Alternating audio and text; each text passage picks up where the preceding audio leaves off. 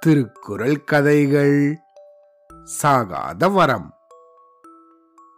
மாயவரம் அப்படின்னு ஒரு ஊர் இருக்கு. அதுக்கு மயிலாடுதுறை அப்படின்னு பேரு.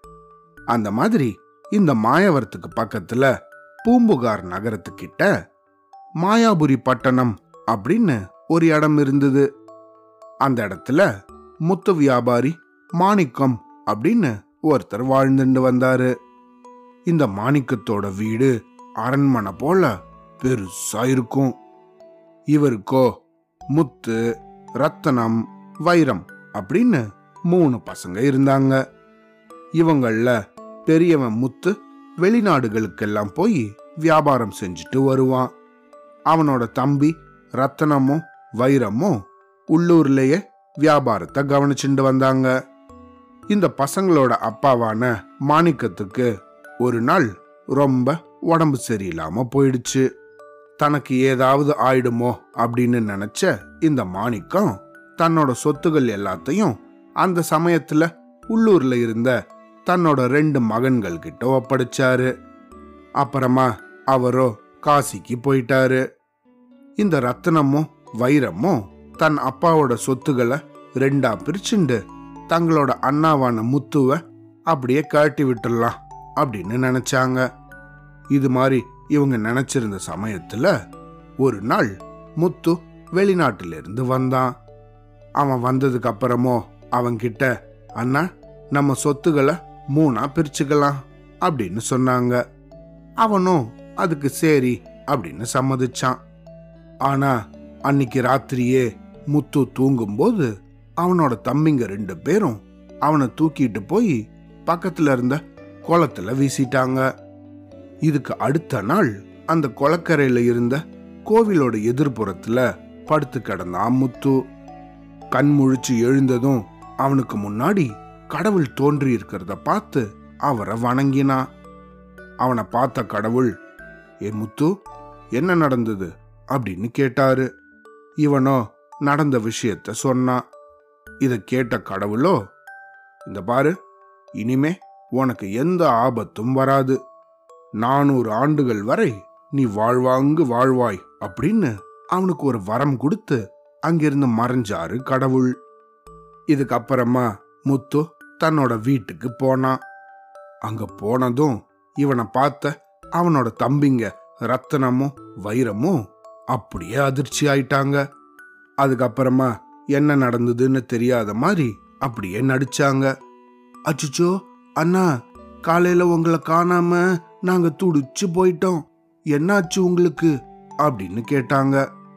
எதையுமே மறைச்சு பேச தெரியாத இந்த அண்ணன் முத்துவோ தனக்கு கடவுள் நானூறு ஆண்டுகள் சாகாத வரம் கொடுத்த விஷயத்த பத்தி சொன்னான் இத கேட்ட இந்த தம்பிங்க ரெண்டு பேரும் அட அண்ணனுக்கு மட்டும் நானூறு வருஷங்களா? நம்மளும் இதே போல ஏதாவது பண்ணணும் அப்படின்னு நினைச்சு இந்த ரத்தனமும் வைரமும் அவங்க ரெண்டு பேரையும் அடிச்சு அந்த குளத்துல வீசி எரியும்படி ஒரு ஏற்பாடு பண்ணாங்க. அதே போல அன்னைக்கு ராத்திரி சில ஆட்கள் இவங்க ரெண்டு பேரையும் அடிச்சு அந்த குளத்துல தூக்கி எறிஞ்சாங்க. இவங்க ரெண்டு பேரும் அடுத்த நாள் இந்த கோவிலுக்கு எதிரில் தூங்குனபடி கடந்தாங்க. திடீர்னு தூங்கி எழுந்ததும் அவங்களுக்கு எதிரிலையும் கடவுள் இருந்தாங்க. அவங்கள பார்த்து என்ன நடந்தது உங்களுக்கு? அப்படின்னு கேட்டாரு கடவுள். இவங்க ரெண்டு பேரும் கடவுளே எங்களுக்கு வேண்டாத விரோதிகள் எங்களை அடிச்சு போட்டு இங்க தூக்கி எறிஞ்சிட்டாங்க அப்படின்னு சொன்னாங்க. அதுக்கப்புறமா இந்த ரத்தினமோ கடவுளே எனக்கு ஒரு ஆயிரம் வருஷங்கள் சாகாத வரம் வேண்டும் அப்படின்னு கேட்டான். இதை கேட்ட அவனோட தம்பி வைரமோ? கடவுளே எனக்கும் தான் எனக்கு ஒரு ரெண்டாயிரம் வருஷம் சாகாத வர வேண்டும் அப்படின்னு கேட்டான். இவன் ரெண்டாயிரம் வருஷம்னு சொன்னதும் இந்த ரத்தனம் திரும்பவும் கடவுளே எனக்கு ஆயிரம் இல்லை மூவாயிரம் வருஷம் அப்படின்னு சொன்னான். அதை கேட்ட இந்த வைரம் திரும்பவும் எனக்கும் கடவுளே ரெண்டாயிரம் இல்லை எனக்கு நாலாயிரம் வருஷம் வேணும் அப்படின்னு ஆளுக்கு ஆள் இந்த மாதிரி வருஷங்களை ஏத்திக்கிட்டே போனாங்க.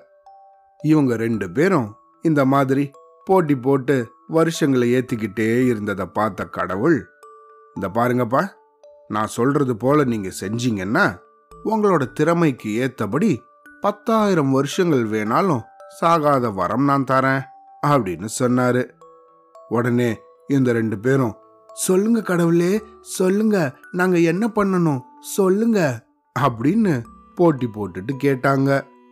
அதுக்கு கடவுளோ இந்த பாருங்கப்பா எந்த குளத்துல நீங்க மயங்கி கிடந்தீங்களோ அதே குளத்துல நீங்க முழுகி இருக்கிற ஒவ்வொரு மணித்துளிக்கும் நூறு வருஷங்கள் உங்களுக்கு சாகாத வரம் கிடைக்கும் அப்படின்னு அவர் சொல்லி முடிக்கிறதுக்குள்ள இந்த ரெண்டு பேரும் தபால்னு குளத்துக்குள்ள குதிச்சிட்டாங்க.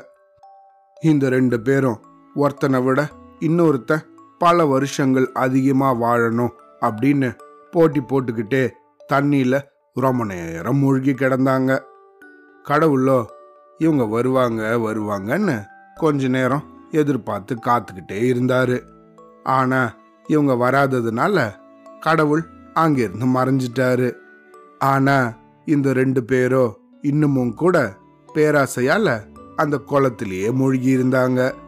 ரொம்ப நேரம் தண்ணிக்குள்ளேயே இருந்ததால மூச்சு திணறி அங்கேயே மயக்கம் போட்டுட்டாங்க. பேராசை பெருநஷ்டம் அப்படிங்கிறது இவங்களுக்கு ஞாபகத்திலேயே இல்லை. இதுக்கு தான் திருவள்ளுவரும் அஞ்சுவதோறும் அரணே ஒருவனை வஞ்சிப்பதோறும் அவா அப்படின்னு சொல்லியிருக்காரு. அதாவது ஒருத்தங்களை வஞ்சித்து கெடுக்கிறதுக்கு காரணமா இருக்கிறது ஆசை. அதனால அந்த ஆசைக்கு நம்ம எப்பயுமே அடிமையே ஆயிடக்கூடாது. அப்படிங்கிற பயத்தோட வாழணும் அப்படின்னு சொல்றாரு.